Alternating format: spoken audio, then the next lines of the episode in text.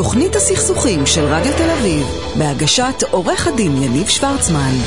ולנושא הראשון נמצאת איתי עורכת הדין עדי חן, מומחית בדיני משפחה, ירושה, גירושין, יו"ר ועדת זכויות הילד בלשכת עורכי הדין. אהלן עדי, מה העניינים? אהלן, מה נשמע? בסדר גמור. אה, תראי, אני הולך לדבר על נושא בעיניי שהוא, לא, לא יודע אם הכי גדול או הכי חשוב, אבל אני, אני לא חושב שיש משהו, כמעט משהו, שמי שיש לו ילדים ש- שהוא יותר חשוב מההגדרה שלנו כהורה, כאבא או כאימא. ויש את כל הסוגיה הזאת של משמורת, משמורת יחידנית, משמורת משותפת, בעצם מי, מי הולך לגדל את הילדים? והייתי רוצה שקודם כל תעשי לנו סדר מה בכלל האפשרויות. נניח אני מתגרש מאשתי היקרה, מה, מה האפשרויות שלנו? כאילו מה, אה, אה, מבחינת מי, מי אחראי על הילדים? אוקיי, אז בואו נתחיל בד... בדבר הכי פשוט. ברגע שמבינים את זה, אז פתרנו חצי מהבעיות. א', ילד הוא לא קניין של אף אחד, הוא לא רכוש של אף אחד. ב', טובתו של הילד לגדול עם שני ההורים, זאת אומרת, גם אם הם פרודים, הם, הם גרושים אחד מהשני, אבל הם לא גרושים מהילד. אז בבקשה, תרחיקו את הילדים מכל דבר שנקרא סכסוך והסתה וניכור, כי הנזק שנגרם לילדים זה נזק ללא תקנה, שמלווה אותם לאורך כל החיים, וזה מתבטא גם בקשרים שלהם בעתיד. ילד פגוע הוא ילד שיהיה פגוע אני- גם עדי, ביחסים הזוגיים שלו. אני חושב שאין המלצה יותר חשובה שפחות, כאילו, וש- ושהיא פחות מבוצעת על ידי רוב האנשים. רוב האנשים לא מסוגלים לנתק את הדבר הזה, לצערנו דרך אגב. נכון, וצריך לא- לא חינוך, מסוגלים. עוד חינוך ועוד חינוך, ולהגביר את התודעה, ולהבין איזה איך? נזק עושים לילדים כשמערבים אותם בסכסוך הזה. איך בוחרים מי, בכלל מי... את אמרת מי יגדל את הילד? בדיוק, מי? צריכים שני הורים על זה, לדעתי אין מחלוקת. אבל את יודעת, יכול להיות הורה, אבא או אמא, שיראו את הילד גם פעם בשבוע. או פעמיים בשבוע, בלי לינה, עם לינה. מה, מה בכלל האפשרויות, אם- את יודעת. לזוגות, מה האפשרויות? קודם כל בואו נתחיל מזה שלפי חוק הכשרות המשפטית והאפוטרופסות, ברגע שהורים אה, גרושים, גם אם ההורה השני רואה את הבן שלו או את הבת שלו פעם בשבוע, הוא עדיין אפוטרופוס טבעי. הוא עדיין אמור לקבל החלטות במשותף בכל מה שקשור לחינוך, לרפואה, אז אי אפשר לעשות פעולות חד צדדיות רק בגלל שהילד נמצא איתך רוב השבוע. אוקיי? בואו נ- בואו נצא מהנקודה הזו אז- ששני ההורים מחליטים. עכשיו, זמני שהות. אתה שואל לגבי זמני שהות. לא, אני, אז- אני שואל לגבי זמני שהות, ואני שואל לגבי אחריות. אז- אז זה בדיוק מה שאני אומרת.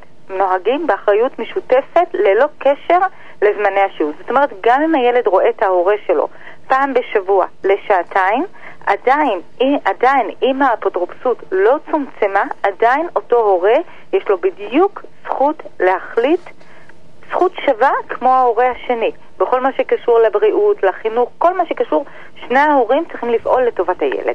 אוקיי? עכשיו לגבי זמני שהות. בואו נתחיל מהנקודה הפשוטה. במדינת ישראל, בשונה אה, משאר המדינות בעולם, אצלנו יש חזקת הגיל הרך עד גיל 6. הרבה מאוד דובר על, על, אה, והוצע לבטל את חזקת הגיל הרך. אבל יש התנגדויות לזה, בעיקר מהזרמים הפמיניסטיים. אה, בפועל, ו- ה- כל, כל הרעיון חזקה, של חזקת הגיל הרך, שזה ילד מגיל לידה עד גיל 6, טוב שיהיה עם, ה, עם, ה, עם האימא, כי היא המניקה, היא המגדלת אותו וכולי. זה יותר בנוי על, ה, על הרקע הדתי, על הרקע של המשפט העברי. ברוב מדינות העולם אין להם כזה דבר והם חולקים... אה, לדעתי זה גם הולך להשתנות, ב...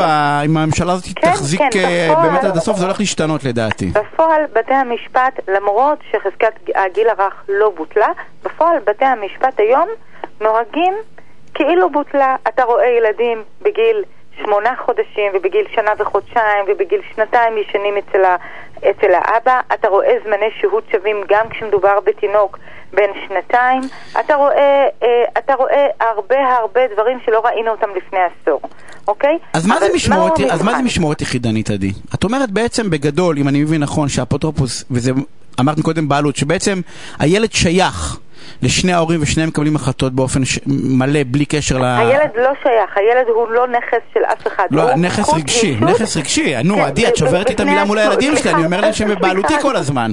לא, את שוברת לי, הם שומעים את התוכנית, ואני עכשיו את שוברת לי את המילה. אני אומר להם, אתם שייכים לי, ובגלל זה כל מה ששייך לכם, זה שלי.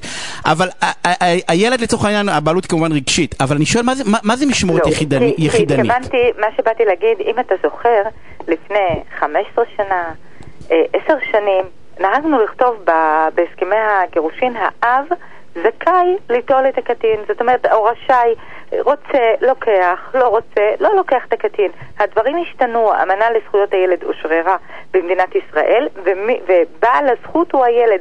הילד היום יש לו זכות להיות בקשר עם ההורה השני. זאת אומרת, הוא יכול להגיש תביעה נגד ההורה השני, בוא תראה אותי, בוא תיקח אותי. עכשיו, לקחת אותו בכוח ולעשות לו פרצוף ול- לא ולתת לו טוב. להרגיש שאתה לא רצוי, לא בא בחשבון. לכן מי שלא עושה את הדברים האלה, נקנס מבחינה כספית. אבל בואו נעשה סדר בדברים.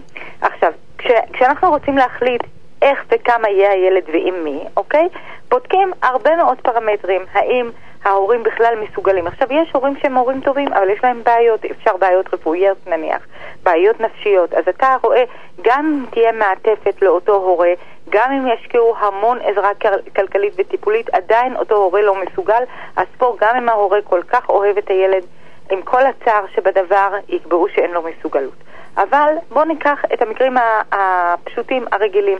לרוב שני ההורים יש להם מסוגלות הורית, אז צריך להתאים את, ה, את זמני השהות לנתונים של ההורים. יש הורים שיכולים לראות את הילדים שלהם יותר ולקחת אותם למשמורת משותפת. ואגב, כל האבות שמנסים להילחם היום על משמורת משותפת בגלל ה... תגידי אה, לכולם מה מדיניות- זה משמורת משותפת, אבל עדי. משמורת זה זמני שהות משותפים. שזה אומר? כמו חצי חצי.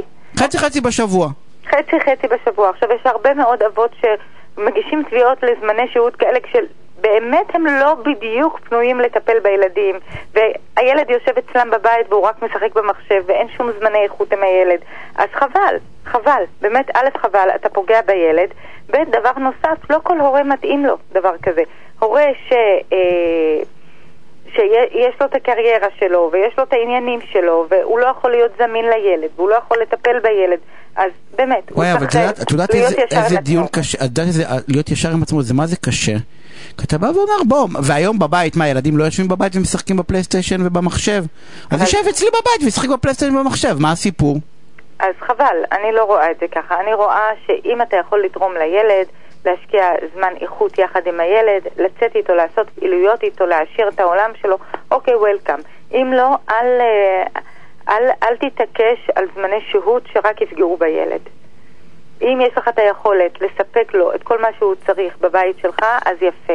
אם אתה פוגע בו, בעצם ההימצאות שלו איתך, אתה מזיק לו, הילד סובל, אז בבקשה, כאילו, תהיה ישר עם עצמך. ואז, ואז הדיון נכנס, והאמת שאין לנו זמן לפתח את זה, אבל הנושא של, אה, נקרא לזה של המזונות, של הוצאות הילדים. כן, אבל לפני זה ברשותך. כן. מגיל תשע, אוקיי? לפי דוח ועדת רוטלוי, השופטת, אה, שופטת לשעבר של בית משפט מחוזי, אה, מגיל תשע חייבים לשמוע אותו, את הרצון שלו. זאת אומרת, אם הוא רוצה להיות יותר עם אימא או עם אבא, אז כן, כן שומעים אותו. ואז סוגיית המזונות היא הנגזרת, היא, היא, ה- היא גולת הכותרת, כי אחרי שכבר נקבע שאם יש זמני שהות שווים והכנסה של ההורים פחות או יותר שווה, אז אה, זה- כביכול יש פטור זה לא ממזונות, נורא ואיום, עדי. אנחנו תכף צריכים לסיים, אבל זה לא נורא ואיום ששואלים ילד בן תשע אם הוא רוצה להיות? לי זה נראה כאילו, הוא צריך לבחור, כאילו, בא שופט, ו- ויש לו חיבור נניח עם האימא יותר טוב, אז מה, אז האבא לא, כי האבא עבד, או להפך? לא, אם האבא יותר טוב כן. כי הוא משחק איתו כדורגל, אז האימא לא אימא טובה?